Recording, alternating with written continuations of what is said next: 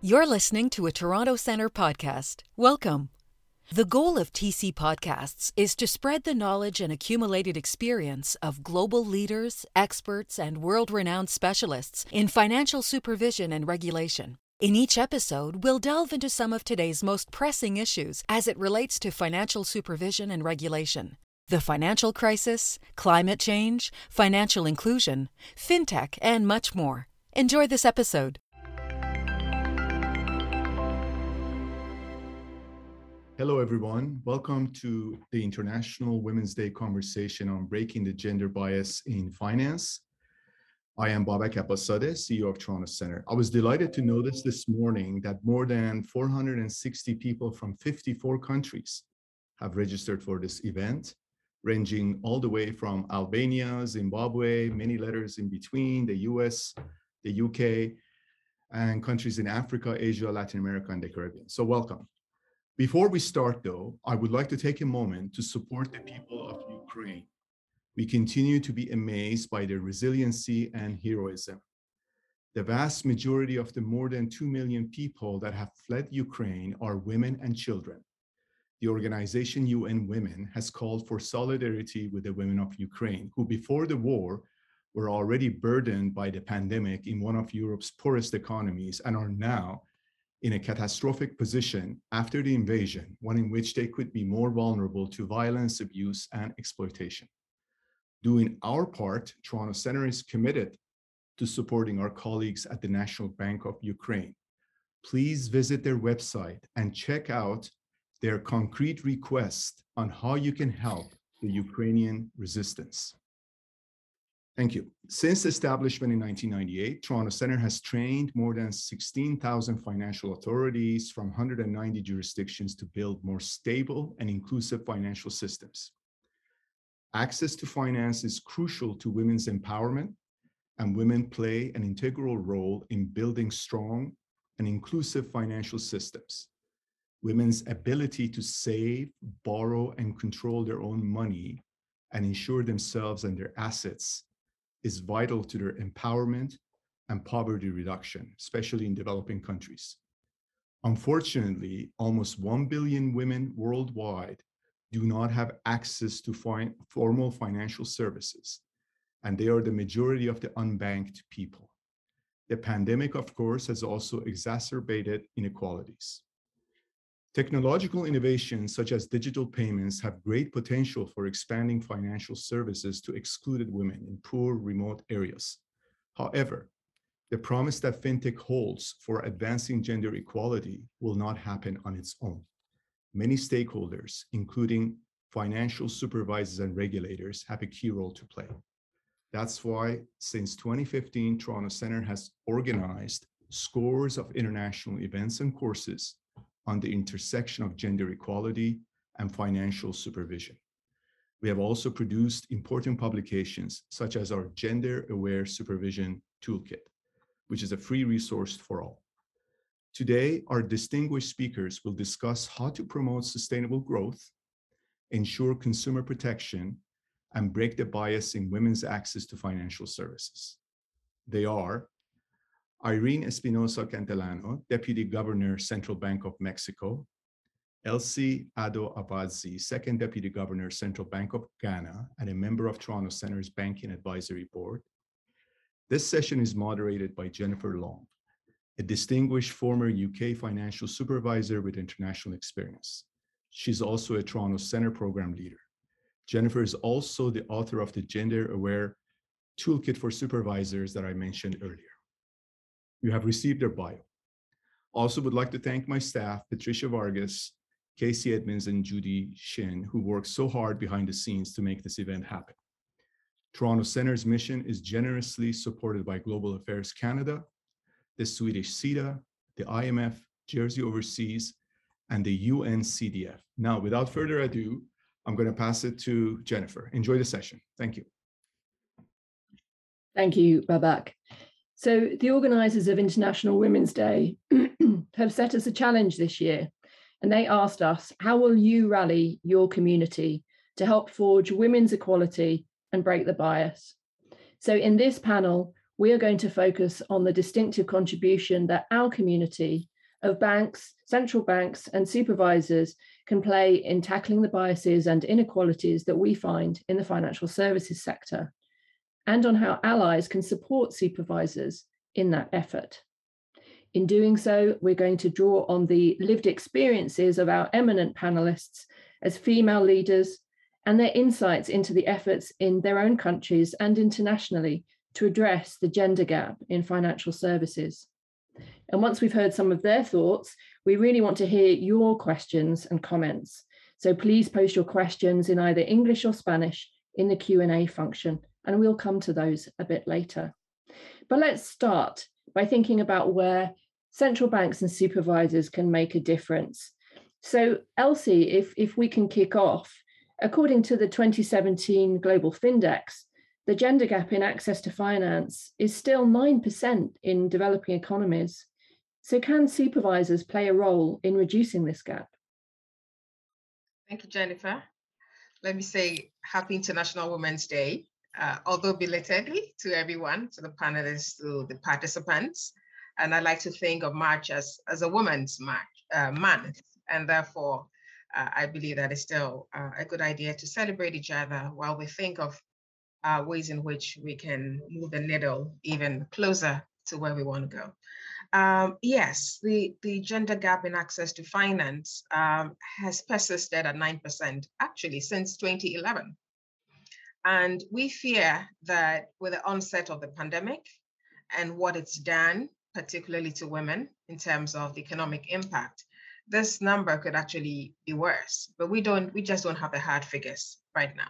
But I feel like regulators and supervisors um, have a very important role to play and um, quite a singular role to play. First of all, we do license financial services providers. That's where it all starts. We give them a license for a reason. And I find that when you get into supervision, it's actually very difficult sometimes for you to remember the reason why you issued that license. You get caught up in safety and soundness, uh, wanting to make sure that the books are looking good, wanting to make sure that they're out of trouble uh, without necessarily thinking of the fact that they actually probably are looking good and they're safe, they're safe and sound, but are actually not intermediating. Okay, and in ways that are adding value to the economy. So one of the first things that regulators and supervisors must do is to ask themselves very hard questions. How do we balance safety and soundness mm. with the real reason why we license these these institutions. Um, and I find that um, whether you're looking at the rules of the game or you're looking at the approaches by which you actually supervise these institutions, um, you're going to have to make a conscious effort. And so the gender uh, mindedness and the gender aware uh, approach is very critical from hmm. A to Z across the entire value chain. Uh, I find that one of the key ways in which regulators and supervisors can make a, a practical impact is to start with data. Mm-hmm. Data. And it sounds very easy, but it's also one of the most difficult things to do. Getting data in a granular way that allows you to understand how things may be looking good, but not actually looking so good when you dissect it in the ways in which you should. I give you an example. Uh, in Ghana and in, in much of the developing world, women tend to be, um, you know, the most entrepreneurs when you look at uh, micro, small, and medium-sized businesses. Uh, in Ghana, it's put at around 44% of all MSMEs. Uh, in some countries, it's more. Uh, but if you find if you get into a situation where women are lagging behind in access to finance, and we're expecting MSMEs to drive uh, economic growth. In Ghana, about 70% of our GDP uh, is driven by MSME. If women don't have access to critical um, finance, how are they going to then uh, be a real contributor to economic development? Um, and so it's important to dissect the numbers. The loan book looks good. Uh, they're providing loans. Um, they're providing access to savings accounts, they're providing insurance services, but how many of these are going to women? How many of these are going to men? It's, it takes a lot for supervisors to invest in infrastructure that mm-hmm. makes that possible. And we, for example, have invested in a suptech um, that allows us to that allows us to now uh, collect data at a very granular le- level uh, when it comes to every product and every service that the bank uh, or other financial institution we regulate is, is, is collecting. Um, and then we need to get down to complaints. That's the consumer protection angle. Uh, of the complaints that are being received uh, on financial service providers, how many of these are complaints about women from women um, and versus from men uh, and, and, and other demographics and why? Uh, we need to understand that. When it comes to NPLs, uh, one of the easy ways I, I believe very firmly in, in engaging with the service providers, because when you look at, for example, NPL numbers, how mm. many of these are attributable to women versus men? You will be surprised. Very few of these are attributed to women. And yet, banks and other financial institutions continue to think of women as a risky sort of market you know and so uh, data is critical uh, across the value chain in terms of making an impact as a regulator or a supervisor and and having some very uh, difficult conversations with the service providers and then also the regulatory regime must uh, be must enable innovation uh, Babak mentioned um, you know uh, technologically based financial services that is really uh, becoming a key game changer for financial inclusion.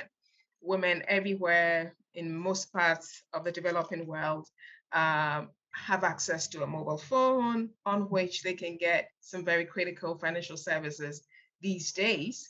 Um, but that requires a lot to go into an enabling regulatory environment that allows um, entrants that are traditionally not allowed into the payments uh, mm-hmm. ecosystem, fintechs, for example, um, to then play a key role in enabling innovation, in enabling um, access, access that is affordable, access that is meaningful, uh, especially to women. And, and um, I find that it takes a lot to calibrate a regulatory regime that allows you to promote safety and soundness, in the financial system as well as inclusion uh, and integrity. Um, and so these are some of the um, key things I wanted to talk about. I do have a lot to say on this uh, about, yeah, but uh, I'll start with this and I'll, I'll continue as Thank you, Elsie. That's that's really whetted our appetite to to hear a bit more about uh,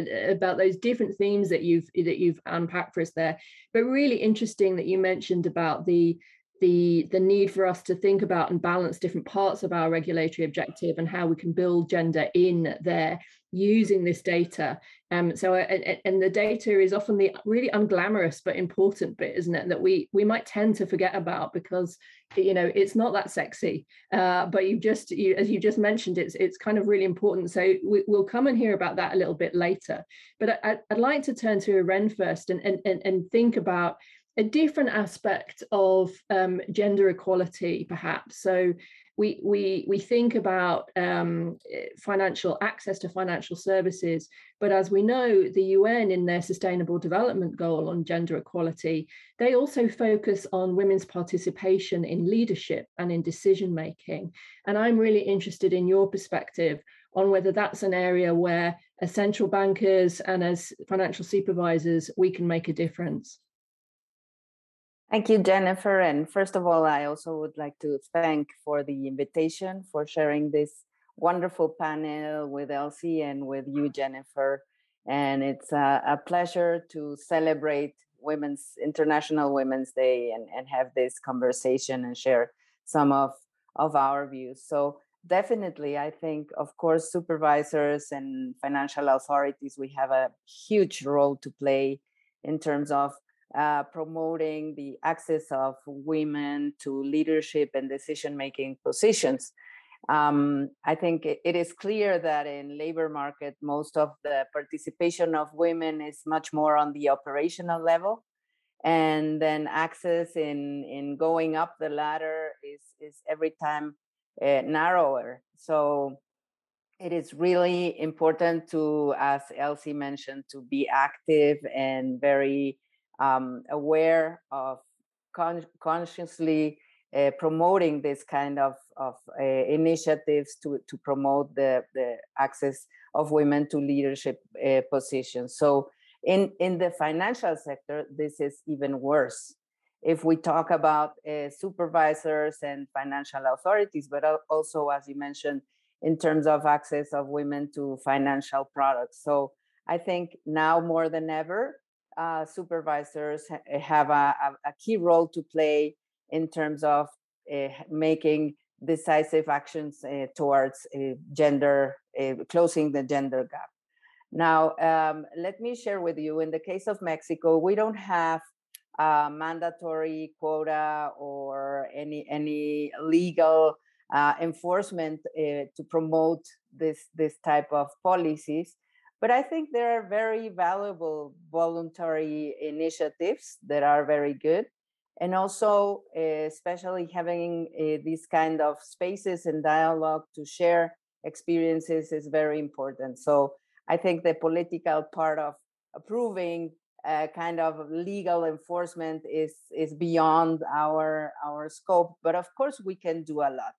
For example in the case of mexico which just recently last year there was um, a, a, a, commitment or a memo of understanding uh, between the Ministry of Finance and the um, National Banking Association uh, to voluntarily reduce the gender gap uh, in in the financial and sector. So I think these type of things are um, affirmative actions that, that are very good and it has a, a, a, specific four goals and it will be there um, a follow-up and, and, an evaluation process. So i think that that uh, shows a, a, very good example of how voluntary uh, schemes can be undertaken.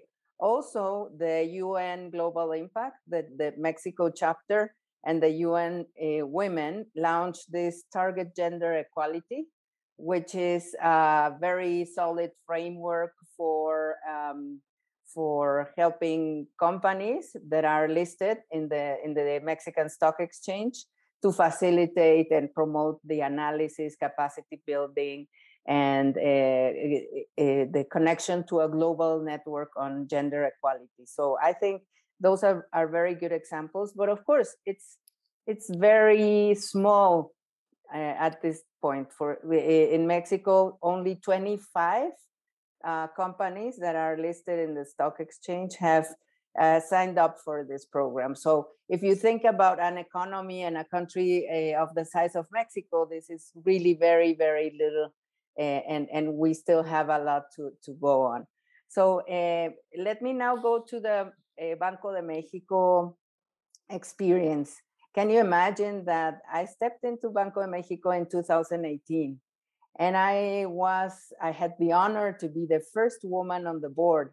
And I, I mean, I, I had the honor because it was me, but on the other side, I really regret that almost 100 years after the creation of the central bank, we just were starting to have women in the board. So this is really amazing being in in the 21st century and starting the conversation. And mainly the conversation when when my appointment was like well this is the first woman. And it's like there is a lot more to talk instead of just talking about the, the being the first woman. So but but this this really uh, gave me the opportunity to promote uh, with my colleagues and and within the bank this awareness and this this uh, a huge um, task to be a central bank that is um, eh, keen on labor equality and non-discrimination in general. So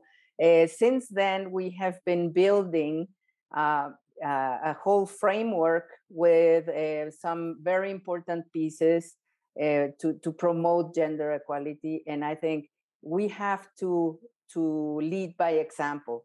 And this is something that we have taken very seriously. Uh, we, the, the board um, did endorse a, a, public commitment to uh, labor equality and non-discrimination as an institutional strate- strategic objective. this was something that had not happened before. And we started with a with a top-down um, uh, perspective to to really make a change in the culture and in the mentality in the bank. And I, I, I think in the Mexican culture, this there is this, this hierarchical um, approach. So starting by a, a, commitment from the board of governors, I think this is a, was a very good start to make it to make it happen. So and and then a part of this whole framework was to create a committee. So on one side there was this commitment and with a top-down perspective, but on the other hand, uh, the board also created a committee which is inclusive, in which uh, all of the administrative areas of the bank are involved and are participating and are are represented. So I, I think uh, once you have the commitment, it is very important to have an action plan. We have an action plan with milestones, with uh, key performance indicators, and accountability. I think those uh, four elements the action plan, the milestones, the, the KPI, and also uh, uh, accountability mechanisms are key for things um, to happen. So now, uh, uh, what I can also share is that we um, also took an evaluation of an, an external third party, and we were evaluated by economic dividends for gender equality, EDGE, and uh, we received the first uh, level of certification in in assess, but just a couple of weeks ago we were re-evaluated and we reached the second level, which is called Move, and we share that with only 88 uh, organizations in the world and only four in Mexico. So uh, we were the we were the first central bank to be certified by mm-hmm. EDGE, and and I think there is a lot of um, of progress, and and we are now at, at this point. Thank you very mm. much. So congratulations on the on the change, not only for your your appointment as the first female board member, but also on the change that you've helped to bring about uh, within the central bank. And, and that is a really great example of not only the fact that we can make a difference in theory, but also that it's happening in, in practice. Um, and uh, just making the connection back to some of the points that Elsie was talking about. Um, really interesting thing um, that we've we've seen over the last couple of years is uh, an increasing amount of uh, research which shows the benefits in the financial sector uh, of having women and gender balanced boards um, and having a pipeline um, of staff in the senior management level to do to to succeed them and to and to join those ranks. Um, and we have seen also supervisory authorities starting to to do what Elsie was describing actually bearing bringing that thinking to bear in their scrutiny of firms and, and the composition of firms, regulated firms, uh, boards and senior management teams, and looking to see whether they have uh, a gender balance um, and and initiatives to, to to to sustain that gender balance on their board. So some really kind of inspiring to hear some some real progress kind of being made there in Mexico. Um, so I, I, wanted to sort of turn back to to Elsie and also just to ask for your reflections. You you gave us a really great list of things that we where we could make an impact uh, I guess the challenge we might face if we're in an authority starting to try and do something about that is it's quite a long shopping list, and where do I start? So, what would you what would you see as some of the kind of key first steps that an authority could take to set in train some of the some some of the kind of um, uh, initiatives that you were talking about there? Okay, well, first of all, uh, just to say congratulations to Irene. Mm-hmm. Um, I happen to be the second woman uh, appointed ever as deputy governor of the Bank of Ghana after 65 years. And I'd like to add that uh, it took 20 something years after the first one for me to get appointed. Um, and from, from some of the things that Irene has said, it just shows you the power that uh, we bring to the table when women are in positions of influence. And um, as Jennifer was beginning to say, there are many things that we probably are not able to do formally, but there's also a lot of informal, uh, you know, power and influence that we can wield. And, and for me, that's one of the key reasons that I, I, I believe in, in pushing this agenda as much as possible. Uh, but what are some of the low-hanging fruit, Jennifer? Um, so every supervisory authority has rules that they comply with. I mean, they enforce. For example, when it comes to rules that have to do with the fit and uh, improper tests that you subject uh, bank uh, boards or key management personnel to. These are already there. You, you in many jurisdictions, you hardly find anything saying, well, there's got to be a quota for women or not. But a supervisor, it, it requires training, uh, and it can be that we give training to supervisors working in our institutions so that they have a gender lens when they're looking at fit and proper uh, tests. Um, if, if you get a board full of men, uh, uh, frankly, uh, what kind of governance are you practicing in today's day and age? Uh, and so the supervisor must be trained to ask very difficult questions, very pertinent questions. Say, well, what's going on? where are all these men on the? Where are the women on your boards?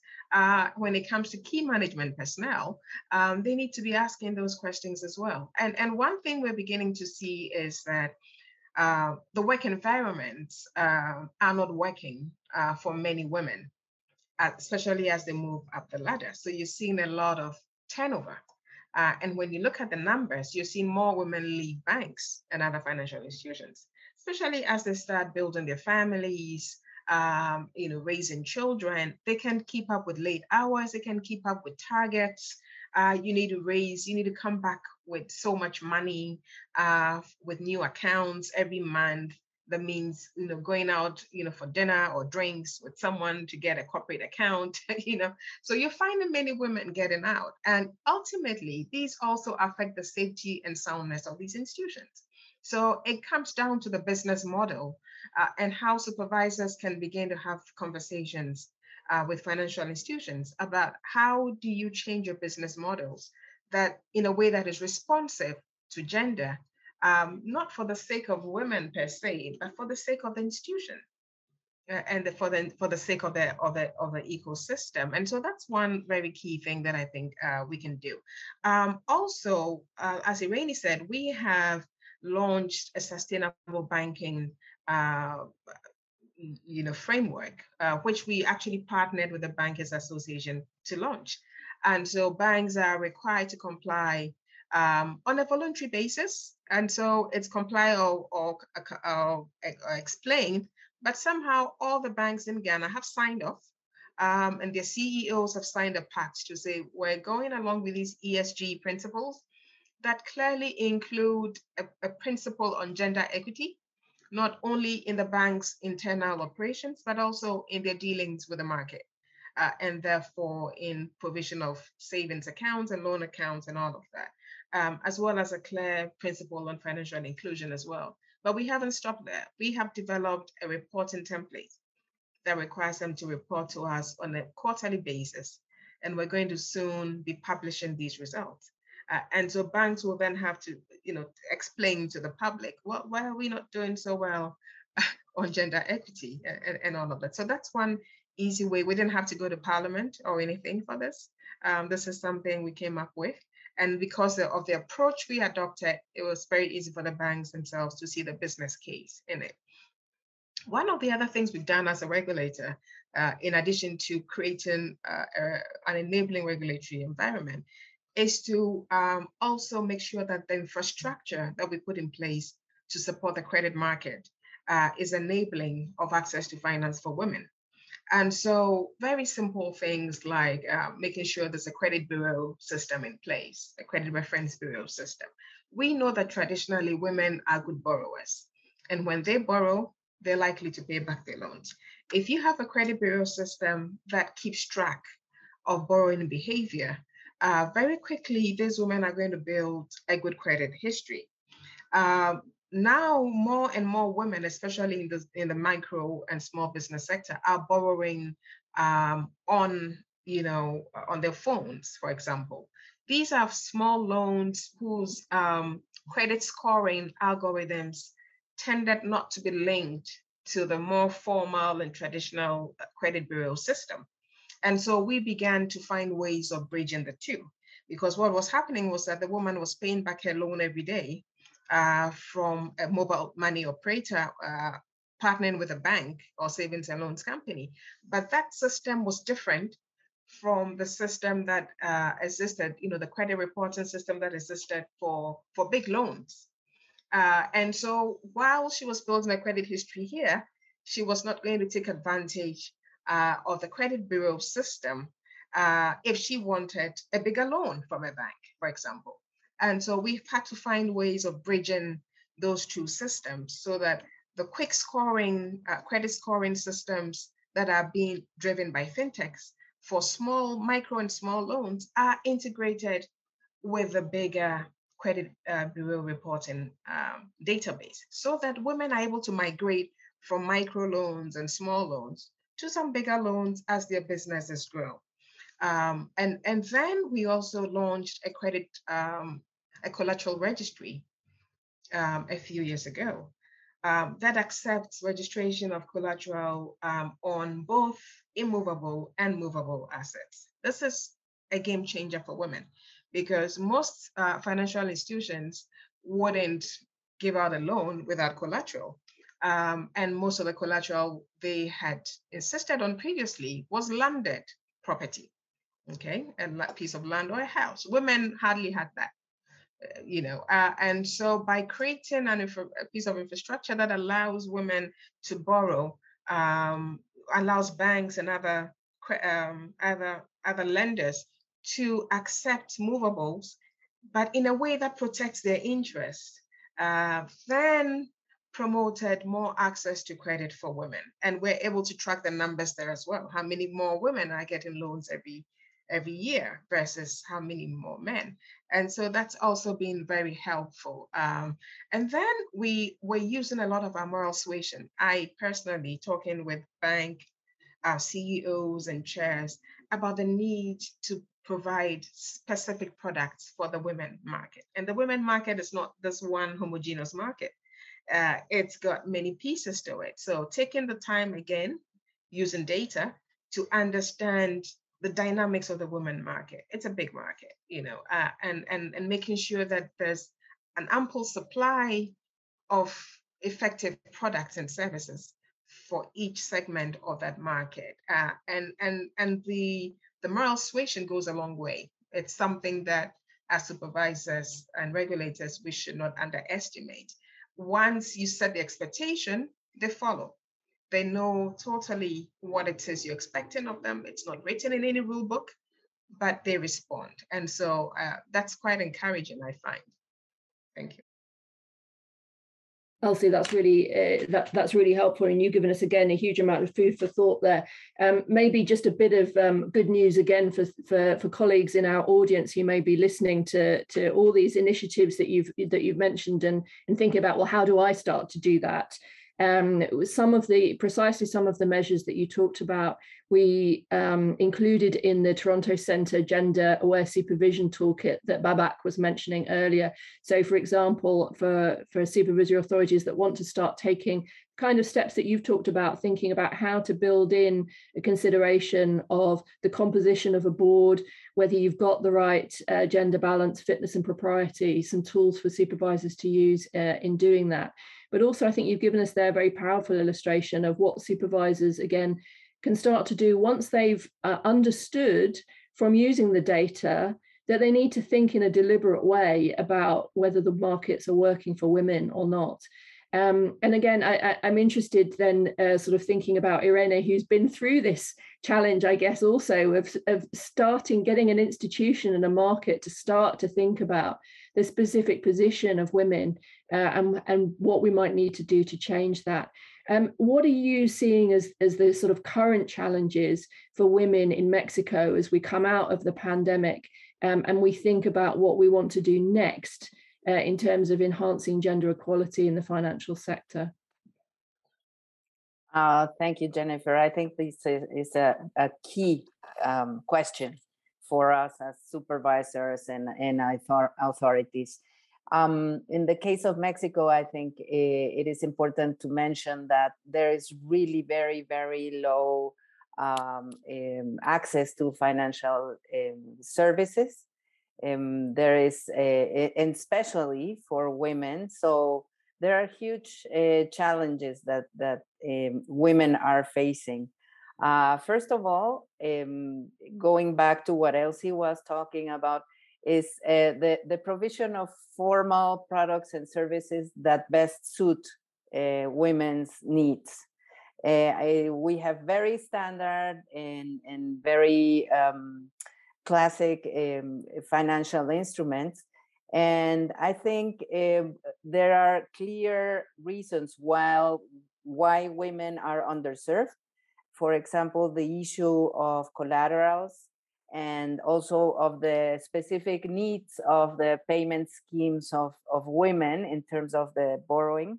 So tailoring uh, products for, for specific for women is, is one of the huge challenges. And commercial banks are really huge elephants. So to move them to this very innovative um, scheme is, is sometimes also very, um, very difficult. Now, uh, another huge challenge is um, the gap in economic and financial skills between men and women. There is really a, a very high attrition of girls uh, from basic education. So this really leads to to women to lack to a lack of, of uh, capacities in, in in terms of financial and economic decisions. And of course this hinders their access to to uh, well-paid jobs and and they are uh, much more in the informal sector which really will affect their uh, potential wealth. Um, now another huge challenge is um, migration and connectivity uh, there, there are uh, many um, rural areas and very far areas which are under pressure because of the mi- migration of men. And so many women stay there with their children, but there is there are no services of connectivity. So as long as there is no connectivity, it doesn't matter if they, they are women, they are alone in their towns or, or so on. It is very difficult to, to bring in um, some financial services.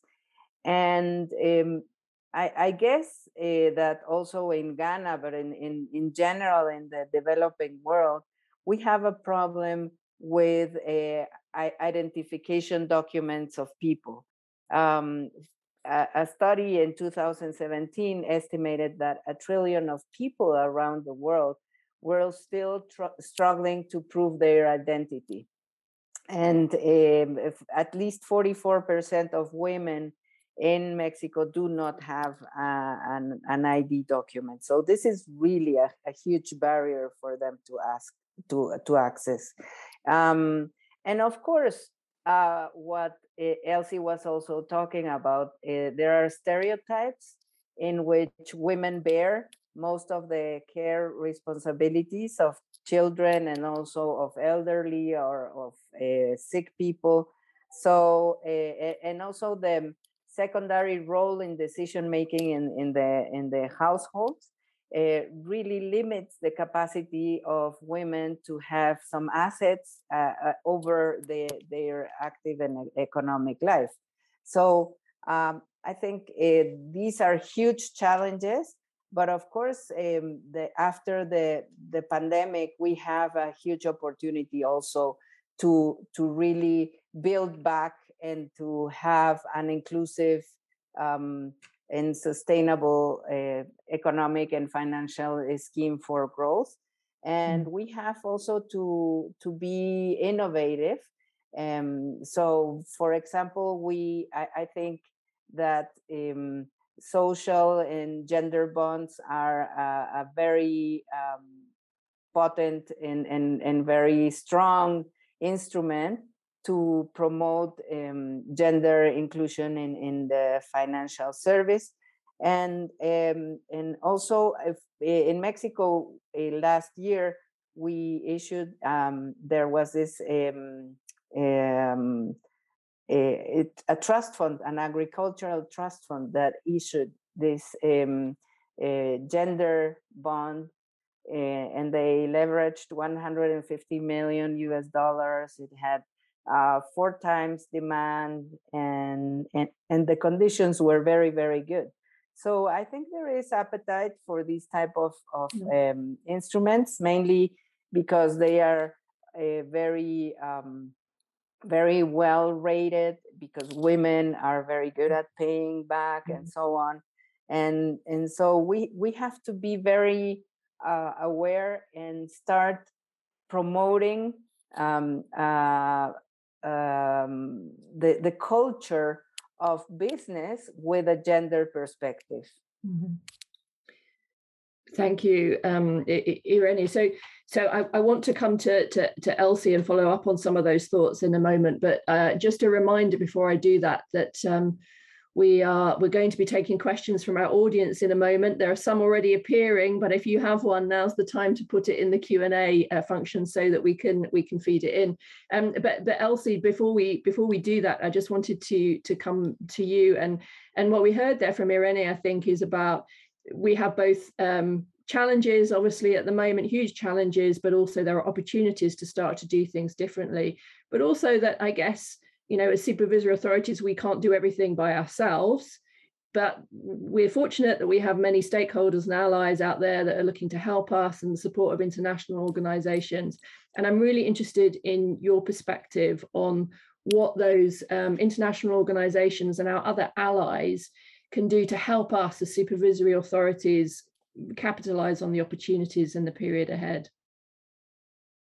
Right, thank you. So um, this is a big one because um, and things are changing. But traditionally, if you took, say, the IMF uh, and the standard setting bodies, like the Basel Committee and, and all of that, it was all about safety and soundness and, and stability, right?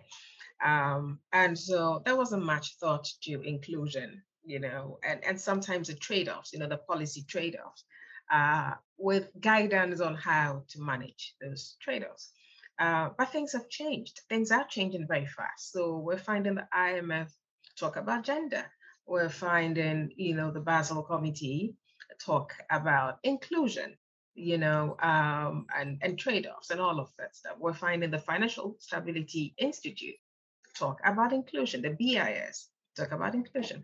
And all of them are providing uh, fora like this uh, for, for conversations to be had by all stakeholder groups and, and experiences shared so that uh, there is some sort of convergence towards the idea that inclusion has become a necessary part of a regulator and a supervisor's work.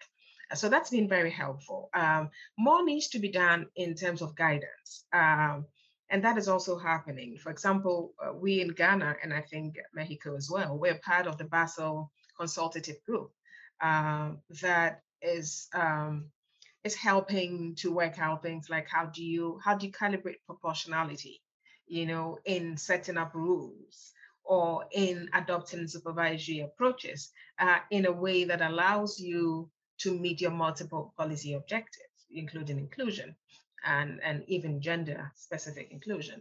Um, and so that, that, that work has started and it will be good to get a lot more of that.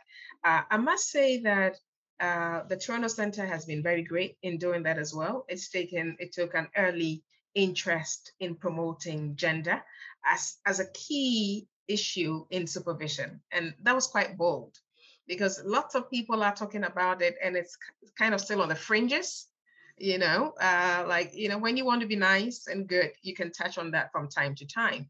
But the Toronto Center is mainstreaming that and it's not just talking about it but it's actually raising uh, a cadre of supervisors um, that are beginning to get aware gender aware and and and, and learn tools to incorporate in the way they do their work. So for example the uh, i think it's called the women's leadership program uh, the Toronto Center's uh, Women's Leadership Program. I've spoken uh, at, uh, at, that program before, uh, encouraging attendees of the program for Sub-Saharan Africa. um, that is, is customized to um, train women in, supervi- in supervisory roles uh, in central banks and, and the like, in terms of how they can use their power and privilege as individuals, uh, you know, to make a change uh, in promoting gender awareness in, in supervision. So I think that's fantastic.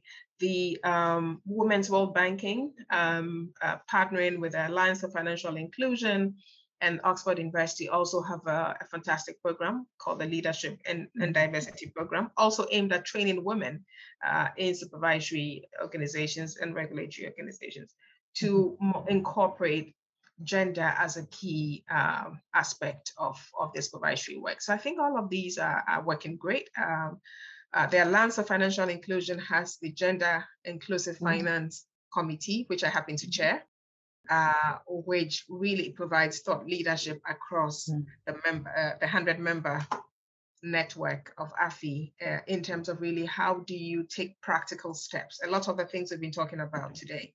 How do you make that practical and how do you get results out of that? So that work is going on, and obviously more needs to be done, uh, more needs to be encouraged. Thank you. That's really helpful, and I, I, am taking a theme here from what you're saying, Elsie, that, that, that these different bodies are now at the stage of moving to more action, less not just the talk, which is important, but also also the action and that concept of mainstreaming of building gender into what we're doing day to day uh, which is really helpful. But I've been reflecting as well on some of the comments and, and questions that we've been receiving um, uh, uh, from, from our audience as they've been listening to you.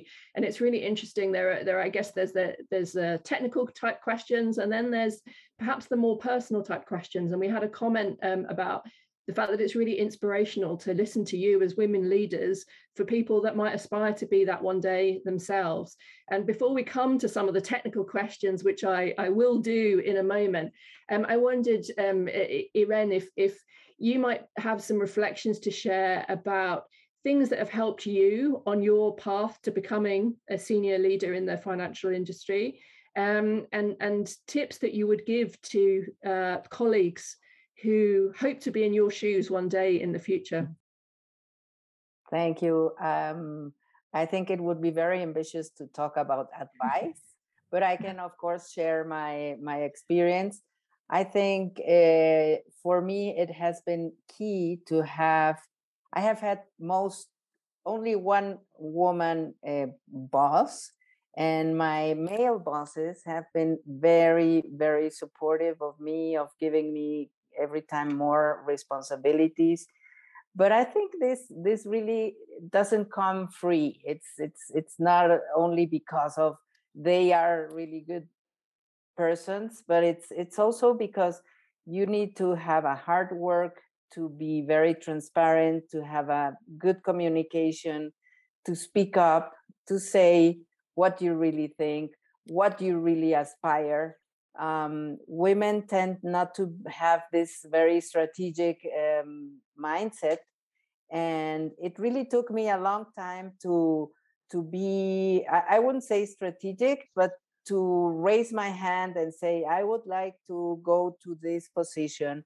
And I, i'm interested in that and as um, uh, if there is a, an opportunity i would love to be supported by you for for that position. And i think that was really for me a turning point in terms of really understanding that you have to be confident and that you have to work hard but you have also to to have a very good communication and and let other people's know what you are thinking and aspiring Thank you. Uh, I, am writing notes here, Irene. I, I shall remember that that, that advice my, myself. Um, but but I'm also interested in in in in hearing from from Elsie about um, experiences that she would like to to pass on and encourage to to people that might want to again become a uh, a deputy governor or governor one day. Mm, thank you so much. And um, I share very much in all of what Irene has said. I mean, those would be my own experiences as well. But th- just to add that I think often as women, uh, we need to make a very conscious effort to believe in ourselves.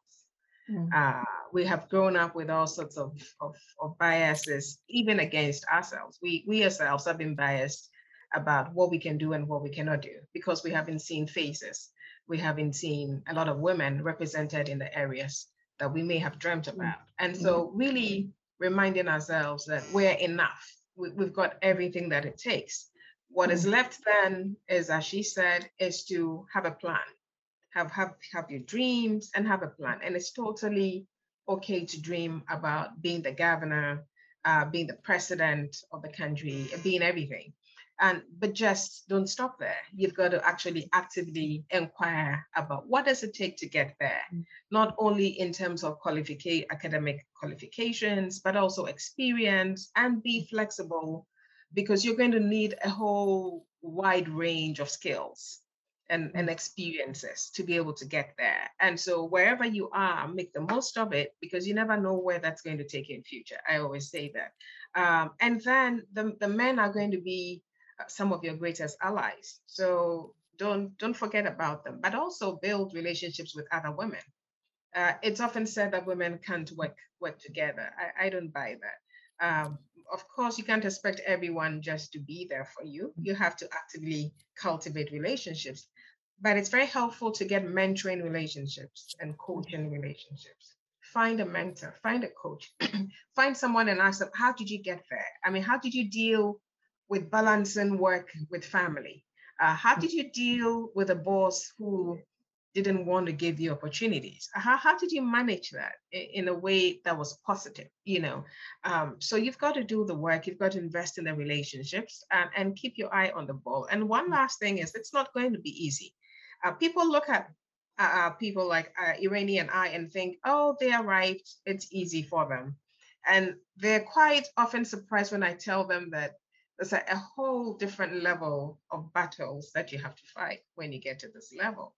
Um, so there are battles at every stage, uh, but you have to keep pushing yourself. Don't take things personal.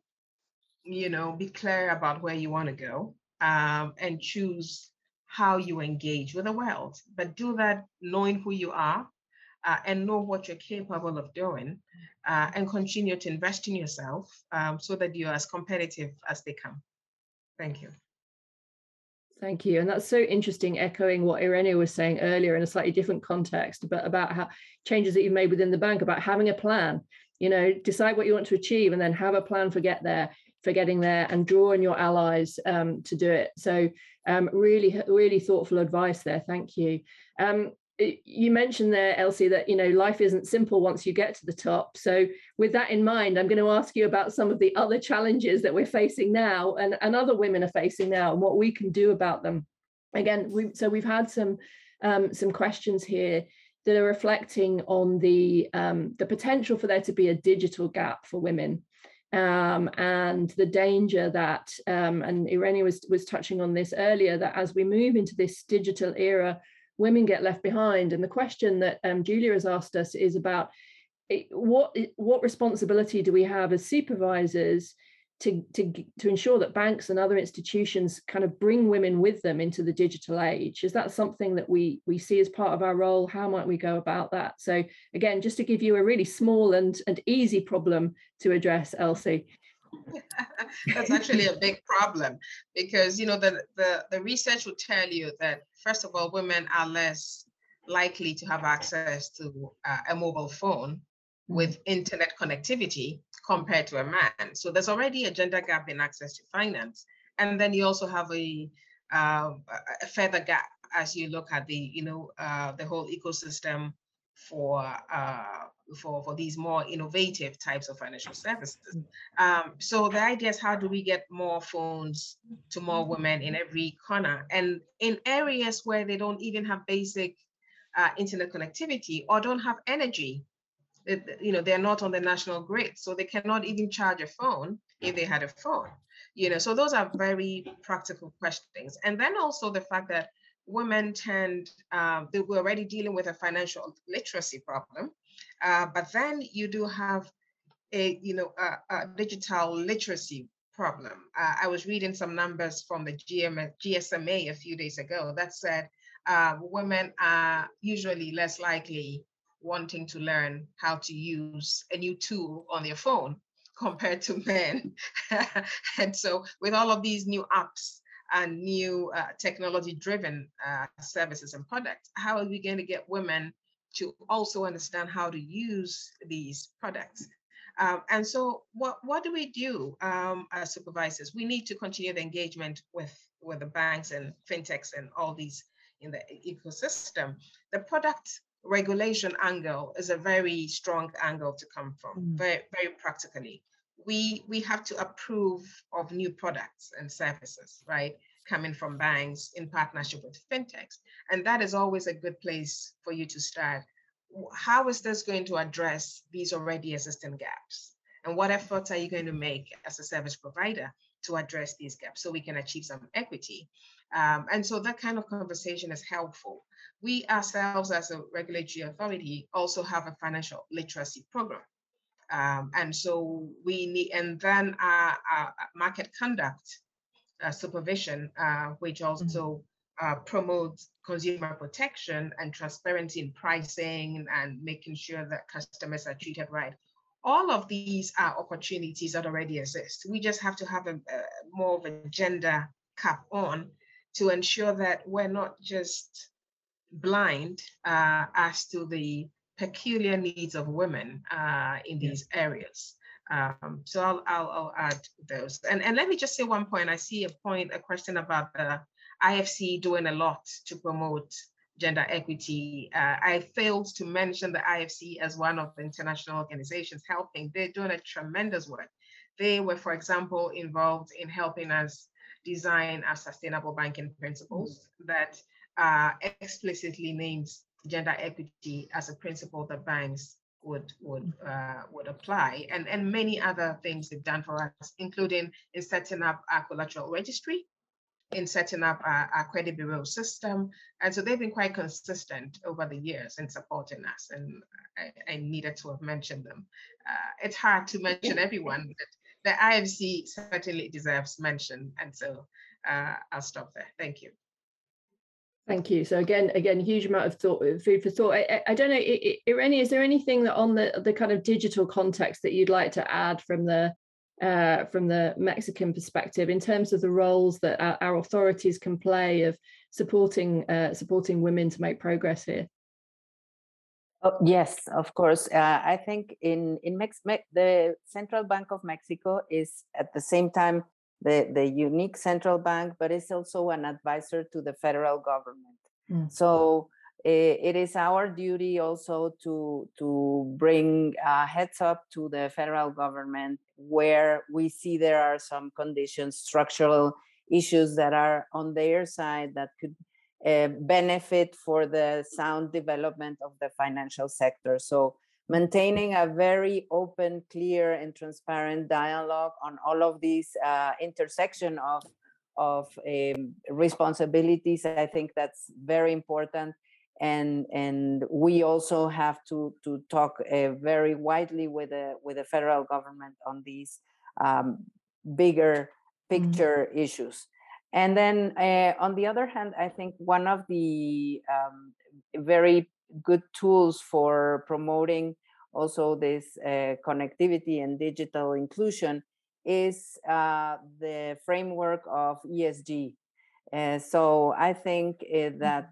uh, we can also uh, be a very important player in promoting ESG principles so that um, they, they, they can assure that all of these uh, also digital inclusion might sometimes not be as good as we think so once we uh, uh, put the filter of esg criteria then we will have the assurance that they are going to to comply and, and to really benefit uh, for the good of, of, of uh, women, but also of, of other underserved uh, groups of the of society. Thank you. So we are we are nearly at the. Sorry, go ahead, Elsie. Jennifer, just just something quickly uh, to support what she said. So mm-hmm. central banks or regulators typically have very uh, limited mandates, and and much as we might want to push the boundaries of those mandates as much as we can, and we mm-hmm. should. Uh, we often have to engage other stakeholders, but I think we also have a lot of convening power. uh, which we need to always keep in mind and use to the maximum and bringing together other stakeholders. And what I keep saying is that in Ghana, we have a gender ministry. Uh, we have many other ministries, you know, that have something to do with this, the communications ministry and all of that. They ne don't necessarily look at things with a gender inclusive finance mm-hmm. standpoint. And so it is our duty then to convene, uh, you know, fora and, and bring to bear our unique perspectives that help everyone work together towards the same uh, goals. Because sometimes they're working very hard in their own places, but you know the, the outcomes are, are counterproductive. You know, because because we're not drawing attention to all of the various aspects that we need to draw attention to. Thanks. So that's a great note, I think, for us to finish on. It echoes a comment that we've had in the chat um, that we can rise by lifting each other, working with our stakeholders um, to achieve some improvements in this area. We've reached the end of our session, and I hope that whether you're a supervisor or an ally, you feel empowered to take your own next steps in breaking the bias in finance. Thank you to our esteemed panelists, our interpreters, and our audience for attending and submitting such thoughtful questions. Toronto Centre would like to thank our founders and funders for their support and wish you all a very good day.